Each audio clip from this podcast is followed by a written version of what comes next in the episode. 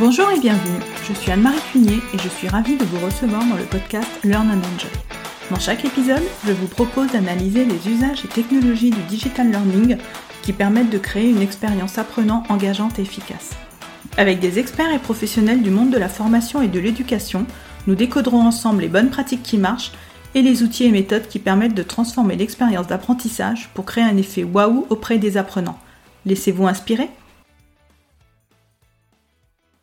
Bonjour à tous Pour ce nouvel épisode, j'ai le plaisir de recevoir Morgane Travers, qui est Digital Learning Manager chez Groupama. Morgane est passionnée par son métier et je lis toujours avec beaucoup d'intérêt ses écrits. Dans son secteur d'activité, les assurances, il y a régulièrement des formations réglementaires que les salariés sont obligés de suivre. L'un des défis au quotidien de Morgane est donc de créer des formations que l'apprenant va avoir envie de suivre. Et comment fait-il? C'est ce qu'il va nous expliquer dans cet épisode. Bonjour Morgane et bienvenue. Bonjour Anne-Marie. Je suis ravie de te recevoir pour ce nouvel épisode. Également, moi aussi. Et donc ensemble, nous allons donc échanger sur ton approche pour rendre un petit peu plus sexy, entre guillemets, les formations réglementaires. Donc euh, c'est un vaste sujet. Et pour commencer, donc est-ce que tu peux nous dire qui tu es, quel est ton parcours et ce que tu fais actuellement? Exactement. Ah, tout d'abord, je remercie hein, vraiment Anne-Marie de, m'inviter. Et puis j'aime beaucoup tes podcasts, donc je suis très heureux de participer. Et euh, pour me présenter un petit peu, ben, Morgane Travers, je travaille chez Groupama au niveau de la formation groupe et euh, du coup ça rentre un petit peu dans le thème euh, car comme je suis dans la formation groupe, je m'occupe des formations réglementaires de l'entreprise et j'ai la lourde charge de les créer. Et du coup, dans l'assurance, je pense un peu plus au niveau bancaire, mais en tout cas au niveau de l'assurance, il y a énormément de formations réglementaires comme solvabilité 2, la DDA, la lutte contre le blanchiment, la loi contre l'anticorruption qui s'appelle la loi Sapin 2. Et euh, on peut aussi imaginer la RSE, la RGPD. Donc ça fait des beaucoup beaucoup de formations e-learning à proposer aux collaborateurs. Et le souci de ces formations réglementaires et obligatoires, c'est qu'elles ne sont pas forcément voulues ou souhaitées. Du coup, c'est là tout l'enjeu euh, de ces formations réglementaires. C'est on est déjà en mode e-learning, on est en mode euh, subi, et comment on arrive à faire de la pédagogie et comment on arrive à intéresser euh, les personnes sur ces formations-là, c'est presque magique, on va dire, dans, dans, dans l'idée. Et ces formations réglementaires, donc c'est une particularité donc du secteur des assurances. Donc elles sont à suivre avec quelle périodicité? C'est tous les ans? C'est plus souvent? C'est moins souvent? Tout dépend de la réglementation, mais c'est souvent tous les deux ans. Du coup, on peut imaginer euh, souvent euh, que les personnes, par sur la lutte contre le blanchiment, euh, le font en 2018, puis après, deux ans après, ils, ont un, un, on va dire, dessus. Mais on peut toujours compter sur notre cher gouvernement, peu importe quelle lignée politique, pour nous faire de nouvelles lois qui font de nouvelles formations réglementaires et de nouveaux réajustements. Donc on va dire c'est un petit peu le, le, politique qui fait ces mises à jour sur les formations réglementaires qui fait du coup qu'on n'a pas besoin forcément qu'ils refassent la même formation tous les deux ans, parce que comme les textes bougent, euh, par exemple là sur la loi anticorruption, il y a quelques textes qui ont bougé, du coup je suis en train de faire une, une mise à jour, et les personnes ne feront pas forcément la même formation qu'ils ont fait il y a deux ans ou trois ans. Et donc, l'un de tes premiers challenges, j'imagine, c'est de retraiter un volume d'informations qui est important, donc, euh, et de le rendre plus digeste et facile à assimiler pour les salariés. Et donc, comment est-ce que tu travailles avec l'expert métier? Est-ce que tu arrives à t'immerger dans cet univers qui est quand même euh, très complexe, euh, j'imagine? Exactement, et en plus, les formations réglementaires, c'est des métiers, bah, sans manquer de respect aux personnes, hein, qui sont très tatillons et qui veulent vraiment mettre tout le contenu. Donc euh, moi j'ai eu des fois des personnes qui voulaient même mettre les textes de loi. Euh, qui peuvent faire 10 ou 15 lignes. Du coup, euh, oui, c'est assez compliqué de travailler avec les experts métiers du niveau de formation réglementaire parce que ils sont vraiment baignés dedans et il manque un petit peu de recul sur le commun des mortels. Du coup, c'est là où c'est très intéressant. Et en toute honnêteté, je travaille souvent en binôme avec un ingénieur pédagogique aussi parce que moi je suis vraiment concepteur pur euh, de formation, même si je sais faire de la conception pédagogique, mais on, est plus fort à deux. Et du coup, on s'est fait un petit peu avoir, euh, en cas nous, euh, quand on a repris un petit peu tout ça en 2018, de se faire de se faire déborder, on va dire, par l'expert métier, parce que comme c'est des formations internes, il a un peu plus de poids au niveau hiérarchique que la formation. Du coup, on s'est fait avoir une fois, on s'est fait avoir deux fois, et maintenant, on est très très dur au début. On n'accepte plus forcément le PowerPoint de 90 pages. On leur dit que la formation, c'est euh, un vrai métier, c'est un vrai savoir-faire. Il y a des objectifs, il y a des, des choses qu'il faut vraiment mettre euh, bien en place au début.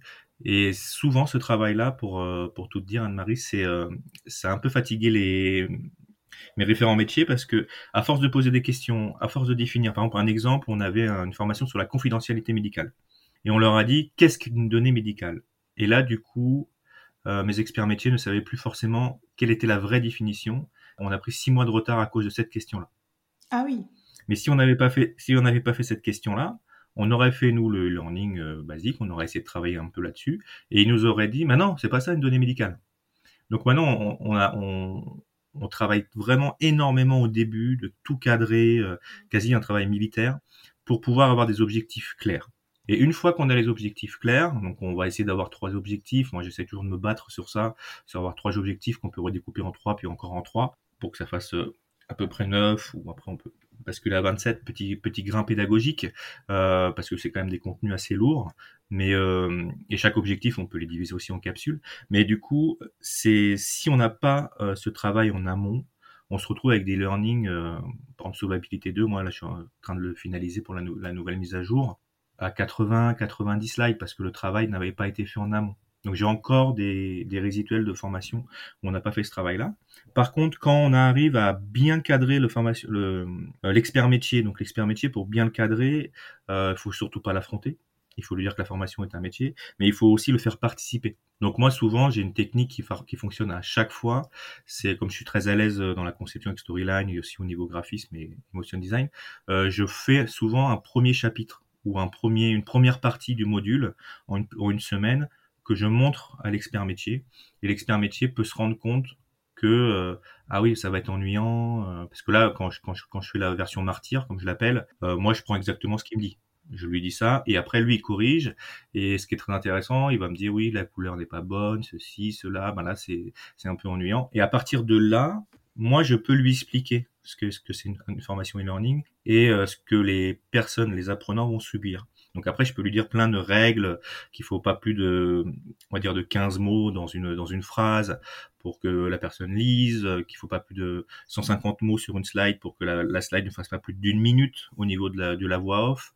Euh, après, je peux travailler sur les séquencements, redécouper les choses. Donc, on peut vraiment travailler plus en profondeur sur les modules pour les rythmer. Mais c'est vraiment, euh, avec l'expert métier, ça veut dire c'est la clé. Par exemple, là, moi, j'ai un module que je dois faire sur la RSE. Tellement d'interlocuteurs que j'ai peur d'échouer en fait de faire une formation euh, euh, digeste parce que chacun me donne des, idées ou des trucs différents. Donc euh, je pense que le premier travail d'un concepteur c'est vraiment aiguiller l'expert métier pour savoir ce qu'il veut vraiment donner à l'apprenant et c'est plutôt compliqué. Moi, j'aime beaucoup ta notion de, de module martyr, on va dire, de premier jet mmh. martyr. C'est, c'est, mmh. j'avais encore jamais entendu ça, mais c'est vrai. En fin de compte, tu vas prêcher le faux pour arriver au vrai quelque part.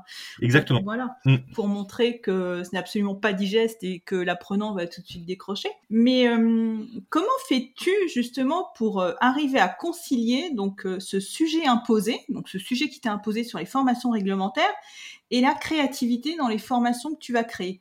Comment est-ce que tu vas faire pour t'inspirer? Est-ce que tu vas t'inspirer dans le même secteur d'activité ou justement tu vas être, euh, on va dire, euh, out of the box et aller chercher de l'inspiration euh, ailleurs? Exact, exactement. Ben, après, c'est le, on a, dans le monde de la formation, il y a quand même un petit entre-soi et on est très très content de parler pédagogie, tout ça. Mais au niveau de la créativité, euh, c'est mon point de vue hein, personnel, mais on reste quand même assez faible moi, quand je vois un petit peu les modules sur le sur le marché, il y en a beaucoup de, de, middle de middle gamme, on va dire, mais de haut de gamme, j'en connais que très peu. Je crois qu'il y a trois trois quatre agences qui qui sont vraiment du haut de gamme au niveau de la formation et qui ont tous les codes pour faire des formations e-learning de qualité.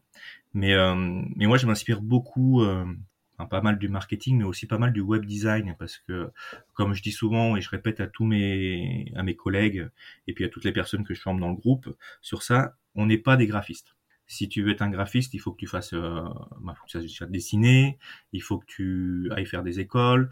Euh, tu n'es pas non plus un UX, euh, je sais pas comment on dit, designer, métier, un UX designer. UX. Ouais, UX designer, merci beaucoup. Euh, du coup, il faut s'inspirer de ces gens-là. Pour s'inspirer de ces gens-là, il faut voir ce qu'ils font. Donc moi, souvent, euh, pour créer une interface, je fais souvent garder euh, sur les bah, FreePic ou Invento Element ou Shutterstock. Euh, moi, je tape web design déjà. Comme ça, j'ai toute une interface un petit peu designée web que où les gens sont rassurés parce qu'ils le voient tous les jours. Et euh, l'ergonomie, euh, les boutons, tout ça est travaillé par quelqu'un qui sait déjà faire. Et moi je m'inspire grandement de ça. Après je le modifie par rapport à la, charte que nous avons au corporate, mais c'est vraiment là où je vais euh, vraiment m'inspirer. Et après souvent je vais j'aime beaucoup Adobe et euh, ils font euh, pas mal d'ateliers et aussi des rencontres avec le talent, ce qu'ils appellent Meet the Talent. Donc là, on a souvent trois personnes, des artistes, hein, qui viennent euh, raconter leur vie, leur parcours, comment ils arrivent à travailler sur le, les dessins, les éléments. Et souvent, moi, je m'inspire beaucoup de là. C'est pour ça que j'essaye souvent de sortir de la boîte, comme on dit, et de proposer des choses nouvelles, parce que je crois vraiment qu'on peut pas faire des formations réglementaires ou des formations e-learning tout le temps pareil. Je suis vraiment sur euh, la fragilité de l'expérience apprenante. C'est un sujet que que j'aime vraiment énormément parce que même ceux qui prônent le RISE, donc au bout de trois RISE, les apprenants, euh, ils veulent plus avoir du RISE. c'est la quatrième, cinquième fois, ça n'a plus le même impact. Moi, si j'ai fait euh, quatre, cinq formations avec la même ergonomie, le même truc, ça a moins d'impact. Par contre, là, euh, j'ai changé un petit peu euh, ma dynamique. J'ai euh, repris des conseils que, que Jonathan Huguenin m'avait donné, que tu as reçu il n'y a, pas longtemps, où là, j'essaye de mettre beaucoup de mouvements dans mes modules pour que ça crée une espèce de dynamique parce que le module s'y prête. Et personne n'avait jamais vu ça encore chez moi. Donc du coup, bah, ça, bah, ça, me permet d'avoir... Bah, en fait, le module, on a l'impression qu'il est vivant. Oui. Ça bouge, il est vivant. Et après, on s'arrête, on s'arrête que sur où il faut avoir l'ancrage. Ça veut dire on va s'arrêter euh, sur la slide où c'est important. Mais tout le reste est mouvant et comme ça, ça fait temps fort, temps faible. Et c'est ce qui est euh, très très important dans ces modules euh, où, comme tu dis, moi je vais chercher l'inspiration ailleurs. J'ai aussi eu la chance d'avoir Michel Lolichon en, professeur Storyline il n'y a pas longtemps.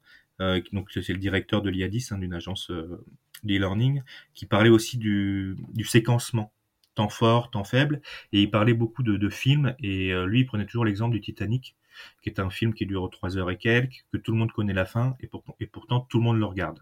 Et après, il expliquait un petit peu comment euh, le mécanisme était fait dans ce, dans ce, dans ce film, et c'était toujours des séquences de trois minutes. Et du coup, il me disait aussi de travailler sur les, modules, euh, comme au cinéma, avec des séquences de trois minutes, avec du temps fort, temps faible, et le moment où il faut ancrer où il faut euh, que l'émotion arrive et qu'il faut ancrer la, matière ou la pédagogie. Donc ce sera ton temps faible parce qu'il a été travaillé avant par des temps forts. Voilà. Donc c'est, euh, je sais pas si j'ai été très très clair, mais comme voilà, je vais dans le cinéma, je vais dans le web design, dans le marketing, euh, je regarde un petit peu ce qui se fait aussi dans l'UX, ce qui m'intéresse beaucoup, tout ce qui est aussi nouveau les nouveaux sites internet, là, les, ce qu'on appelle le no-code, avec euh, les trucs comme Webflow, avec les applis comme Adalo, euh, qui sont quasiment à portée de main de nous tous. Et du coup, je me dis, ben, là, il faut que je regarde parce que c'est, on est un petit peu dans une bascule et peut-être que Storyline ou d'autres outils auteurs n'existeront plus et qu'on sera peut-être toujours dans le web. Donc c'est, euh, c'est ça qui m'intéresse pas mal et c'est là où je vais chercher vraiment mon inspiration c'est euh, c'est dans tout ça. Et puis après, il y a, y a, mon fils qui, qui, a des jeux vidéo, donc euh, je trouve c'est toujours très intéressant de regarder un petit peu l'interface. Et voilà, donc c'est tout, tout, tous ces, ces domaines qui m'intéressent énormément. Et il faut aller vraiment chercher là-dedans. Euh, en parlant de jeux vidéo, par exemple, il y a aussi le narrative design, qui est comment on arrive à construire une histoire dans le jeu vidéo, en fait. Ouais, ça. Et, et j'ai écouté quelqu'un, par exemple, qui est, ultra brillant, il s'appelle le Fibre Tigre. Donc, il est très, très connu dans son domaine. Et j'ai écouté ses, ses masterclass, il y en avait sept. Donc, je me suis fait 10 heures, on va dire, de, de masterclass de narrative design. Et j'en suis sorti grandi. Eh bien, merci Morgane. Eh bien, je crois qu'il y a un épisode que je vais faire très bientôt qui va sans doute t'intéresser alors, puisque ce sera un épisode qui s'intitulera Comment s'inspirer euh, des interfaces web pour concevoir euh, ces modules e-learning, où je vais inviter un UX designer, justement. Ah bah, génial, je l'écouterai avec, euh, avec grande envie. Et donc là, tu viens de nous parler un petit peu donc euh, de comment tu cherches l'inspiration, mais est-ce que tu as aussi de bonnes pratiques euh, pour rendre euh, agréables ces formations? Donc tu nous as parlé un petit peu de mouvement, un petit peu de capsules assez courtes. Est-ce que tu as éventuellement d'autres bonnes pratiques à nous partager? Alors euh, oui, c'est vraiment là le, travail que je suis en train de faire. Déjà, il y a une euh, comment on appelle ça, une règle qu'il faut que moi j'embête tout le monde hein, chez moi sur ça, c'est que le, module doit être beau et propre. C'est-à-dire qu'il doit avoir aucune erreur d'alignement, euh, aucune erreur de blanc, on laisse le blanc à droite, de taille de police. En fait, il faut que le, le module il soit parfait au niveau euh, graphisme parce que euh, l'œil ne triche pas, je le répète tout le temps. C'est-à-dire qu'une personne qui va suivre notre formation, s'il y a des choses qui sont pas alignées, s'il y a des, des polices qui sont pas forcément les bonnes, il y a trop de couleurs, il va penser que le, module est fait par un amateur et il va penser que le contenu est, euh, n'est pas bon. Et donc ça, c'est vraiment ma bataille. Si le module est propre graphiquement, et beau visuellement, le contenu ressortira et on verra pas en fait le, graphisme parce que dans notre monde actuel, euh, je n'arrête pas de le dire dans notre époque Instagram, tout est beau. Les pubs sont belles, les sites sont beaux, tout est beau. Donc du coup, il faut que nos modules, même si c'est fait en interne, ou même pour des, des prestataires, hein, parce que moi je vois des modules de prestataires qui sont pas forcément très beaux, ben c'est dommage parce que la, la personne va pas forcément apprendre. Après, plus j'ai creusé, plus je me suis rendu compte que bon, un module sexy, ça ne veut pas forcément dire grand chose, mais c'est souvent euh, quand quelqu'un voit ta première page ou voit tes deux trois premières pages, dit ah ouais quand même c'est bien fait quoi. Ça c'est un module que moi je considère sexy. C'est quand la personne se dit sans qu'on lui demande ah ouais c'est quand même pas mal. Là j'ai fait la première page euh, du module RSE pour présenter un petit peu, tout le monde s'arrête en disant ah ouais ça va être ça va être sympa quoi. Parce que j'ai fait un petit peu jungle, un petit peu euh, couleur voilà explorateur et je me suis dit, tiens, j'ai une petite porte d'entrée où les personnes vont dire ce module, j'ai envie de le faire. Donc c'est ça le côté sexy, c'est de donner envie de le faire. Mais euh, ça suffit pas. Voilà, le graphisme après ça suffit pas parce que si le contenu est pauvre. Et après là, le, plus dur, ça va être comment, avec les objectifs pédagogiques que j'ai, que je, je vais raconter une histoire. Et c'est le combat que, que je mène et c'est c'est là où je pense qu'il y a un grand grand déficit dans, la, dans notre domaine de la formation, c'est l'écriture savoir écrire une histoire. Oui, le storytelling. Et encore, le storytelling, c'est un petit peu un truc qu'on balance, mais est-ce que est-ce qu'on a vraiment euh, des personnes qui savent écrire des histoires dans la formation? C'est un métier. Ouais, personne qui va dire, moi, je suis euh, euh, écrivain de, formation. du coup, j'ai commencé à lire des, livres de, de, storytelling, et c'est très intéressant parce que ça fonctionne à peu près toujours pareil as sept cadres, et puis après, tu as toujours l'histoire avec le narrateur, le narrateur, l'ennemi, mais l'ennemi ne peut pas forcément être un méchant comme on peut euh, l'imaginer, mais ça peut être l'ennui, ça peut être euh, la pauvreté, ça peut être... On peut, on peut imaginer des, des ennemis immatériels. Et après, donc, tu es à l'adjuvant. Donc, nous, en formation, quand on est dans un dans du storytelling, on va travailler sur l'adjuvant. Ça va être euh, les compétences, les connaissances que la personne va à, récolter pendant, pendant sa formation pour pouvoir aider son protagoniste, donc lui ou un protagoniste, une mascotte ou peu importe, euh, pour avancer à une, dans une quête. Et là, on rentre euh, sans le montrer vraiment. Hein, c'est pas euh, voilà, vous êtes un héros et vous allez euh, sauver la princesse ou, ou l'inverse. D'ailleurs, ce serait marrant de faire une princesse qui sauve le prince pour une fois. Euh, J'y réfléchirai. Mais du coup, euh, voilà. Et donc, c'est faut pas être aussi grossier. Les personnes, elles veulent pas de ça non plus. Mais si on arrive subtilement faire une, une quête, euh, euh, quelque chose comme ça, c'est là où on va rendre le module intéressant parce que on a notre quête, on a nos objectifs pédagogiques, donc on sait où on veut aller, on a notre quête, et là on va essayer d'embriquer euh, les choses pour que la formation, en fait, elle soit j'ai trouvé ce terme-là. Bon, il faudrait voir en anglais s'il y a un autre terme, mais la formation elle est coulante. Voilà, ça veut dire que elle est fluide, fluide en fait. Voilà. Et sur la formation confidentialité médicale, j'avais, on avait pris une personne qui rentrait euh, dans la boîte et qui euh, suivait euh, son expert. Et puis après, du coup, dans le dans le dans le dans l'e-learning, il y avait du coup, on positionnait la personne. Bon, c'était pas vraiment une histoire, mais on positionnait une personne, donc on allait la suivre, on allait l'aider à ne pas faire d'erreur. Et après, une fois qu'on avait positionné là, on avait joué vraiment sur tout ce qu'on a comme panel. Donc on avait fait du fond vert euh, pour mettre un expert vivant dans le module. Donc c'était quelque chose de, assez rare, on l'a pas souvent, hein, euh, qui apparaît comme ça de temps en temps. J'avais beaucoup travaillé sur la BD. Euh, il faut pas le faire tout le temps, mais la BD, ça permet aussi de, raconter l'histoire. Ça rappelle un petit peu souvent notre enfance, hein, parce qu'il à part ceux qui sont amateurs de BD qui en, qui qui en lisent toujours. Et, et après, du coup, j'avais fait aussi des super infographies anti-sèches parce que je, pars du principe qu'il faut toujours euh, donner un cadeau à la fin d'un chapitre d'une information, parce que le module e-learning, on le suit à un temps T, mais on en a besoin à un autre temps.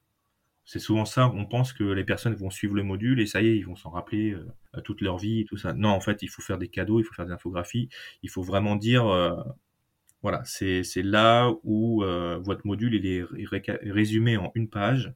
Ça, vous la gardez, comme ça, quand vous en avez besoin, vous le faites. Et puis après, il y avait tout un jeu aussi avec les quiz où on essaye de pas faire des quiz mémoriels, c'est très compliqué parce que c'est un petit peu la, base partout. Donc on a notre quiz avec 5-6 euh, questions et puis les gens faut qu'ils se souviennent ou ils le font un peu au hasard parce qu'ils n'ont pas trop suivi. Euh, et là, moi, je travaille beaucoup sur le fait qu'il non, il faut ces quiz-là, en fait, il faut les interdire. C'est une bêtise. Euh, il faut faire des quiz où les personnes vont chercher de l'information. Ça veut dire qu'imaginons on a une question et on sait qu'en page 5, en, slide 5, en slide 7 ou en slide 10, il y a les infos. Et ben on lui dit d'aller rechercher dans le module l'info avec des systèmes de calque ou des choses pour que ça vite, pour qu'ils aillent chercher et qu'ils comprennent où est l'info et qu'ils lisent. Je sais pas si euh, tu vois Anne-Marie euh, mon idée. Si, si, bah, je comprends, c'est un peu comme une recherche d'indices, quoi. Tu ne peux pas répondre comme ça au quiz. Tu es obligé de te replonger dans le module pour aller chercher vraiment la bonne information euh, pour répondre correctement, c'est ça? Exactement, voilà, parce que souvent ça va être euh, euh, moi qui fais beaucoup de recettes, j'arrive souvent à avoir 70-80 sur les sujets que je connais pas. Donc c'est pour te dire que ça va pas. Mmh. Et, en plus, ben, je, je, réponds vite pour voir si tout fonctionne. Parce qu'il y a souvent des, des questions à une réponse, alors que si on met cinq choix et il faut donner trois bonnes réponses, là, tu es sûr que quelqu'un qui n'a pas suivi le module, il n'aura pas, même pas 30%. C'est impossible. Oui, c'est plus compliqué. pour, pour les avoir testés. Mais en tout cas, voilà. Et c'est, et du coup, avec ce genre de quiz, si on est un petit peu malin, on peut faire des, des faux semblants d'escape game. C'est-à-dire quoi? Voilà, il y a cinq minutes et tu dois aller chercher l'info euh, comme ça. Et euh, avec tout ce côté euh, storytelling, aller rechercher un petit peu l'info, comme je t'avais dit, des mouvements. Donc ça veut dire qu'il y a des sujets, des périodes où euh, où c'est pas forcément de, de l'information très utile parce qu'il faut, faut, pas non plus être euh, comme je dis moi je suis pas magicien ça veut dire que tu me donnes 50 pages d'un PowerPoint sur une formation que la personne ne veut pas elle retiendra rien je, le dis souvent à mes, interlocuteurs. Par contre si tu me laisses un petit peu bosser sur trois petits objectifs précis que tu veux qu'ils retiennent et tu veux qu'ils sachent où est l'information là on peut travailler ensemble. Après, si je lui dis, si tu crois à la magie, euh, vas-y, on, fait le module, mais euh, personne ne se souviendra de rien parce que c'est trop compliqué de se souvenir d'un sujet qui n'est pas intéressant et euh, que la personne ne souhaite pas suivre quelque part. Du coup, c'est là où on va créer, voilà, que je te disais, une histoire, euh, on va mettre la personne en difficulté, on va créer une BD. Je sais que sur l'anticorruption, j'avais créé des euh, aussi, j'avais fait aussi des BD où là, on voyait vraiment des personnes qui qui arnaquaient le système et ils étaient vraiment bien faits. Donc du coup, euh, du coup, je sais que quand je parle de l'anticorruption, tout le monde me dit ah oui le truc avec les BD. Et c'est bon, j'ai gagné en fait. Tu as capté. Et euh, bon, ça n'a pas été pris euh, euh, par, ma, par, ma, par, ma, direction, mais je voulais euh, faire aussi. Euh, on avait, on a, on a un module RSE à faire, donc je l'ai dit, je l'ai essayé déjà de le diviser en six capsules, et je voulais qu'on sauve. je sais que c'est très green, je, ne me rappelle plus comment on dit, mais greenwashing, mais je voulais qu'on sauve un animal en voie de disparition, et j'avais pris par exemple le, le panda et tout ça. Bon, j'ai été contré très vite, mais moi, dans mon idée, c'était pour t'expliquer mon idée, c'était voilà, tu dois sauver un panda, tu rentres dans le module parce que tu es content ou tu content de sauver un panda finalement et tu vas dire bah tiens, je vais le faire pour ça.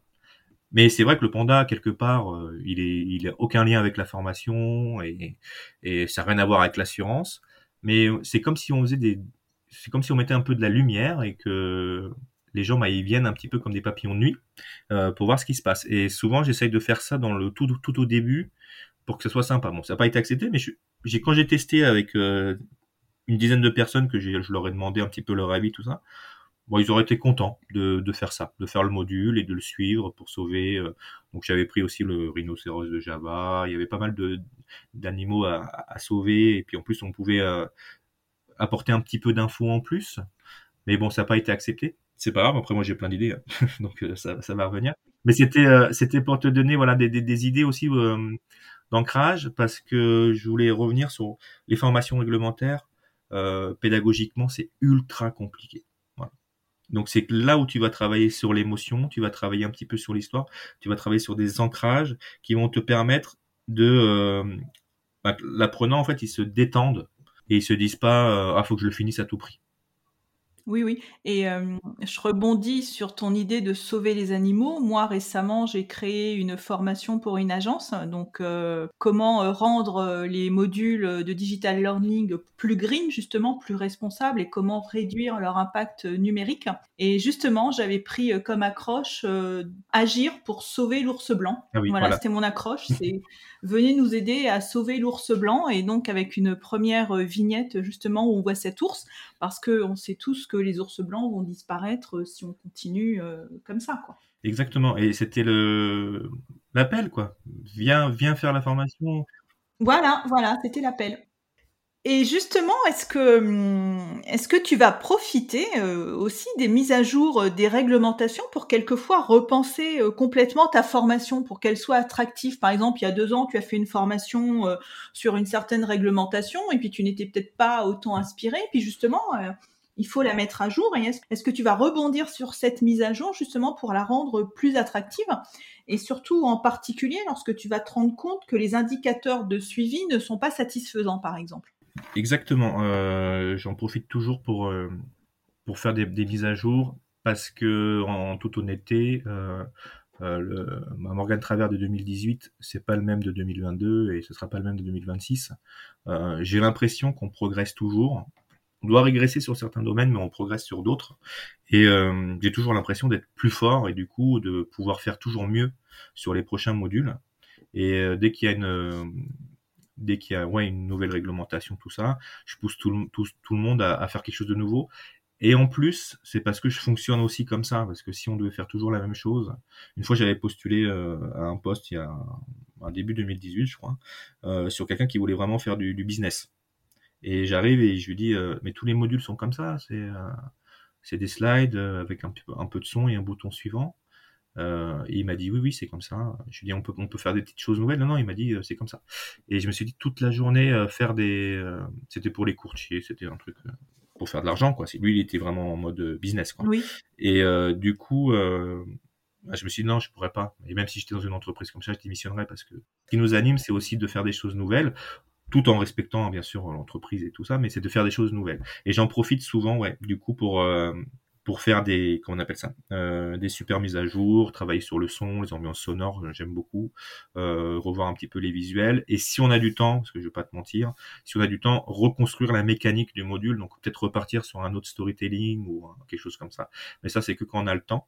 Et euh, le souci qu'on a, je ne sais pas si les autres aussi l'ont, mais comment calculer les bons indicateurs de suivi? Parce que souvent les formations réglementaires, c'est euh, souvent des, des, des, données où les personnes vont dire, voilà, la loi anticorruption, euh, je crois qu'on on a fait jusqu'à 25 000 personnes en une année qui ont suivi la formation.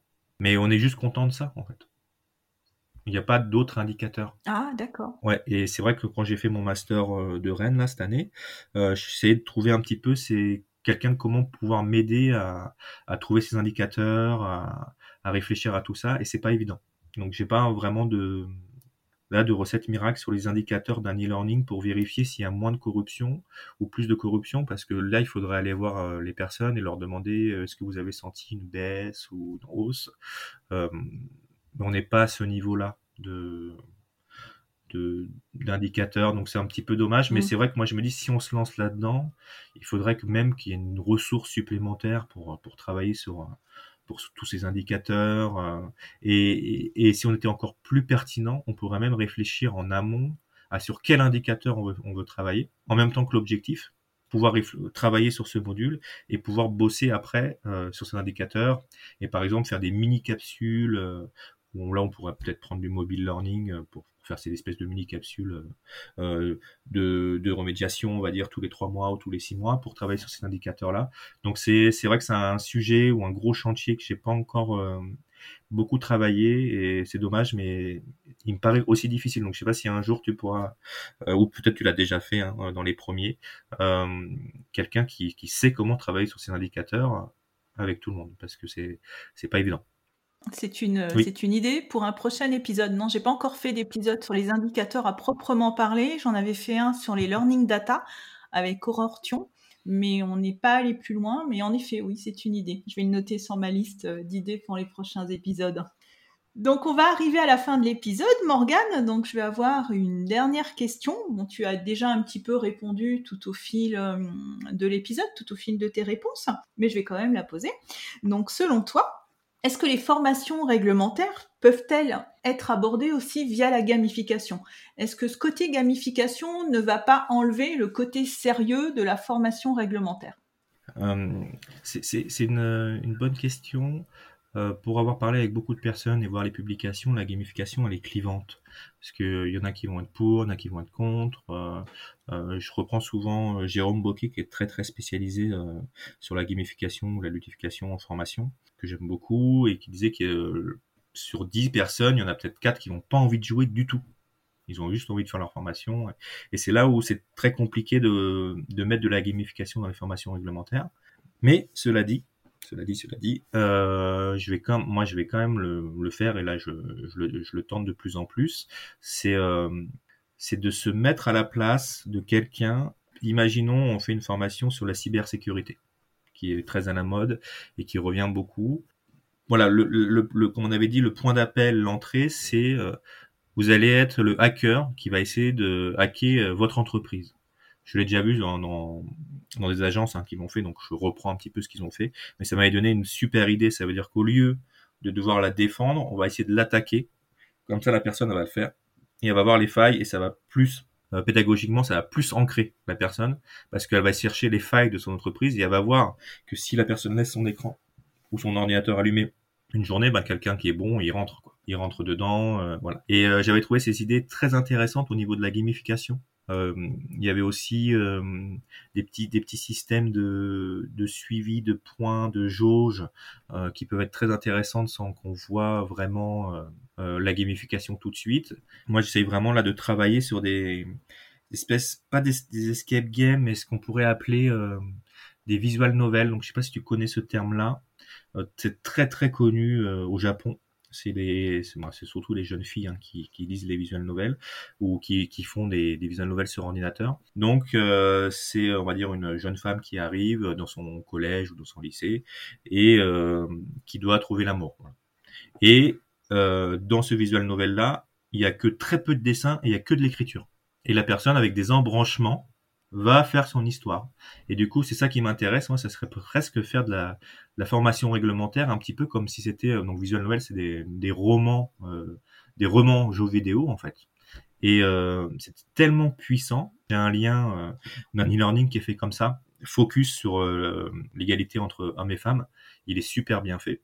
Et c'est pareil, c'est deux trois images et que du texte qui raconte une histoire et on fait l'histoire comme ça et on suit avec des embranchements. Et ça, c'est très intéressant. C'est un petit peu de la gamification parce que tu choisis euh, où tu vas, mais euh, c'est très très intéressant, très épuré. Euh, et je pense oui que la gamification, sans, la pousser à la caricature, parce que je vois souvent, bah, on va faire un jeu de loi ou on va faire un trivial poursuite. Donc ça, c'est intéressant. Mais là, on peut être contré. Alors que si on fait de la gamification, voilà, vous êtes le hacker, vous allez hacker, la personne ne pense pas qu'elle joue quelque part on la met dans on la met dans un rôle et elle attaque. Euh, là, si elle fait euh, un truc à embranchement, eh ben c'est très intéressant parce que si elle si elle si elle se trompe, on peut croire qu'elle va entre guillemets mourir ou rater et du coup elle va revenir. Donc elle est un peu plus concentrée pour le faire. Ouais, c'est elle a une mission. Voilà, une mission, une quête quelque part. Par contre, euh, moi je dis toujours, si quelqu'un n'a pas envie de jouer, on met toujours une, un bouton ou quelque chose. Donnez-moi l'astuce au bout de 10 ou 15 secondes. Ah oui. Parce mmh. que combien de fois, euh, imaginons quelqu'un qui a pas envie de jouer, qui subit, qui arrive pas, qui est en train de péter les plombs sur son ordinateur, s'il n'y a pas quelqu'un qui lui dit, euh, bah, tiens, prends l'astuce et, il passe à la slide suivante, cette personne-là, elle va dénigrer le module de manière euh, terrible. Donc il faut, voilà, c'est pour ça que la gamification, elle est dangereuse. parce que selon euh, la personne qu'on tombe, si on par exemple on avait des commentaires un peu à la, euh, un peu le site internet, euh, comment avez-vous pensé avec les cinq étoiles et tout ça?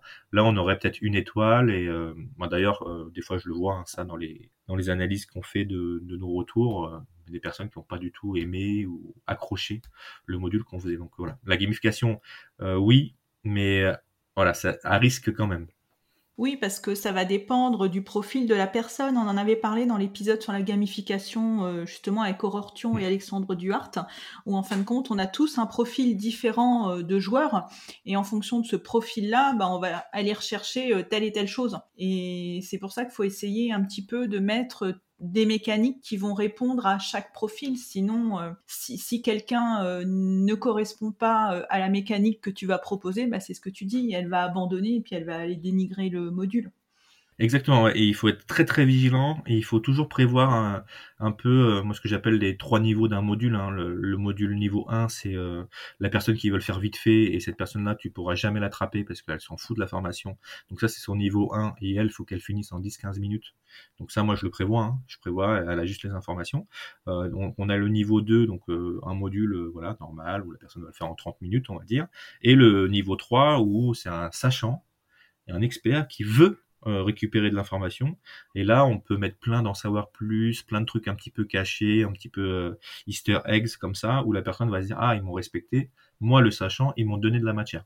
Et les, modules gamification, c'est pareil. Si quelqu'un veut jouer, on peut le mettre un peu plus, mais si quelqu'un veut pas jouer, niveau 1, euh, voilà, il est dans des conditions, il n'a pas envie de jouer, il clique sur suivant, il a son information quand même et ça passe. Eh bien, merci beaucoup Morgane pour cet épisode que j'ai trouvé passionnant. Donc, j'ai été ravie d'échanger avec toi. Donc, euh, dans les notes de l'épisode, je mettrai euh, ton lien LinkedIn si nos auditeurs ont envie d'entrer en contact avec toi. Et le lien donc euh, que tu vas m'envoyer, dont tu as parlé, donc avec l'exemple, voilà, je le mettrai aussi dans les, dans les notes de l'épisode. Super, ben, merci beaucoup à toi Anne-Marie, puis ben, longue vie à ton podcast. Merci Morgane, à très bientôt. Au revoir. Au revoir. J'espère que cet épisode vous a plu. Si vous aimez le podcast Learn and Enjoy et si vous avez envie de me soutenir, de m'aider à faire connaître ce podcast, la meilleure façon, c'est de me laisser une note 5 étoiles sur Apple Podcast ou un petit commentaire. Pensez aussi à vous abonner pour être informé de la sortie des prochains épisodes. Et pour rester en contact ou me proposer un thème que vous souhaitez que j'aborde, vous pouvez me rejoindre sur LinkedIn. Vous me trouverez sous mon nom, Anne-Marie Cuinier. Je vous dis à très vite pour un nouvel épisode.